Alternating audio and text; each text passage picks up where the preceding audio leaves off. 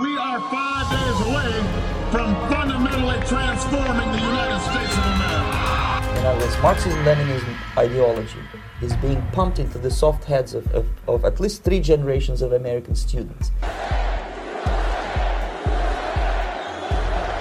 America first.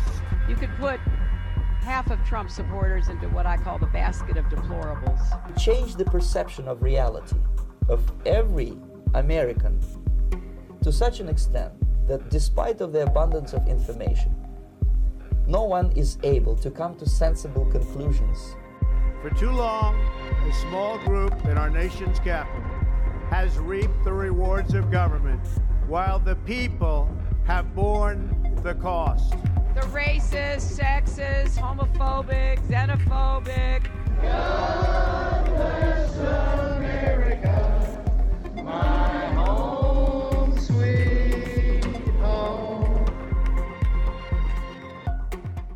Hey guys, I'm doing some changes to the We the Deplorables podcast. I am finding that getting Monday episodes out is really difficult for my schedule. I'm not sure why it's such a problem, but I have not been able to work out the details. Therefore, what I want to do today is play you a video on the San Francisco homeless problem by Christopher Rufo. It's a, a short 11 minute video that I took from his YouTube page. It's an absolutely fabulous example of unsanctified compassion the myth of the general goodness of human beings and how detrimental policies can be for a city, a county, or a state. And then I will either um, release new episodes on Wednesdays or Fridays. And so I wanted to give you this update. We'll be diving into even more of the January 6th. I've got some explosive material coming up and uh, I will be talking with you soon. So until then, enjoy this 11 minute audio of Homelessness in San Francisco by Christopher Rufo. San Francisco is falling apart. Tents, drugs, trash, and overdoses are everywhere. The city is home to more than 18,000 homeless, including 4,000 who suffer from homelessness, addiction, and mental illness simultaneously. The city government spends more than $1 billion a year on homelessness, but it's worse than ever. I'm here to find out what happened. I want to know how one of the world's richest cities turned out like this.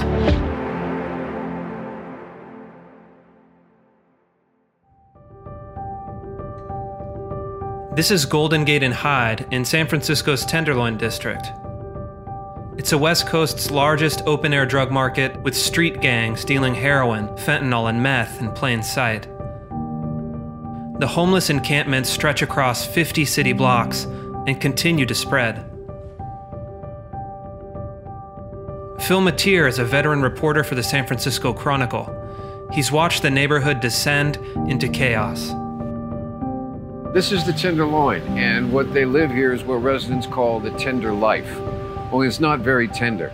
It's anything but tender. It's sleeping on the streets. It's hard drug use. It's mental illness. And you put it all together and you add in something in the last couple of years called fentanyl, and you've taken what was a sad mix and made it absolutely toxic and dangerous. How does it work? I think for a lot of people, it's shocking. You have open drug dealing, you have clearly kind of street gangs po- positioned at every corner, you have people shooting up in the middle of the street.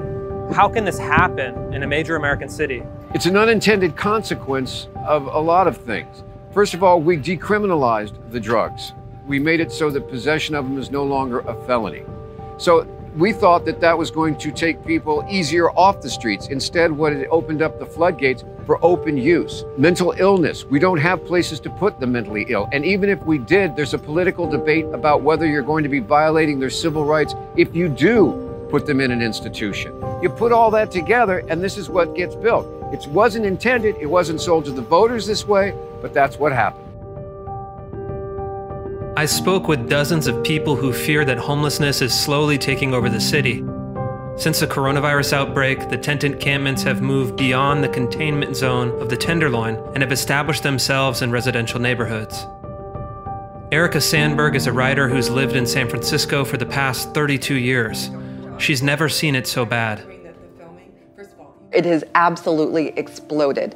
Um, and there are more there are more drugs on the street. There's more act, drug activity in terms of sales.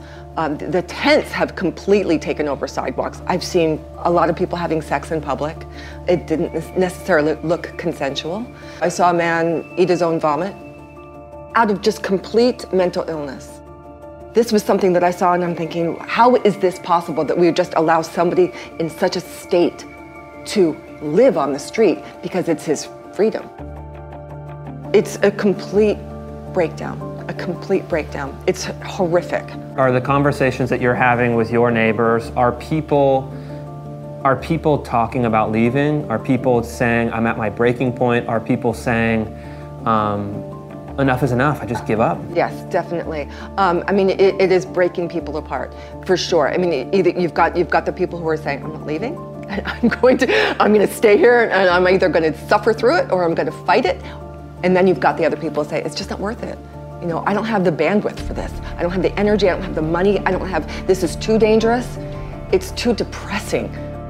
You almost feel like there's no way out of this because it's spreading at such a rapid rate that it's, it's overwhelming. While some families are moving out of San Francisco, there's one demographic that continues to move in the homeless. According to public records, approximately 50% of the homeless have migrated to San Francisco from outside the city. I, uh, I'm originally from Minnesota, and my family uh, is, According to the San Francisco Chronicle, 450 chronically homeless individuals migrate to San Francisco every year because the city's become a sanctuary for public camping, drug use, and property crime. And any, anything outside of the Tom Wolfe knows this world better than almost anyone. He spent six months on the street as a homeless addict and was arrested six times for drugs and property crime. He's now two years sober, housed, and working for the Salvation Army. But he hasn't forgotten the world of the streets. In your experience, living on the streets, being on the streets, working with people on the streets, the folks who are unsheltered homeless in San Francisco, what percentage do you think have a serious drug addiction? This is again just empirical evidence Yeah. based on me being homeless. 85%. 85%. What does that lifestyle look like? I mean, you have people that have an addiction, they're feeding that addiction with kind of petty crime or a hustle. Um, and describe how that economy works. It's an exhausting lifestyle, and it's exhausting because you're hustling all the time, and you're always whatever you do. Your your primary goal is to maintain your drug addiction, right? So you have people that go out and boost and steal, shoplift. You have people that hold drugs for the dealers.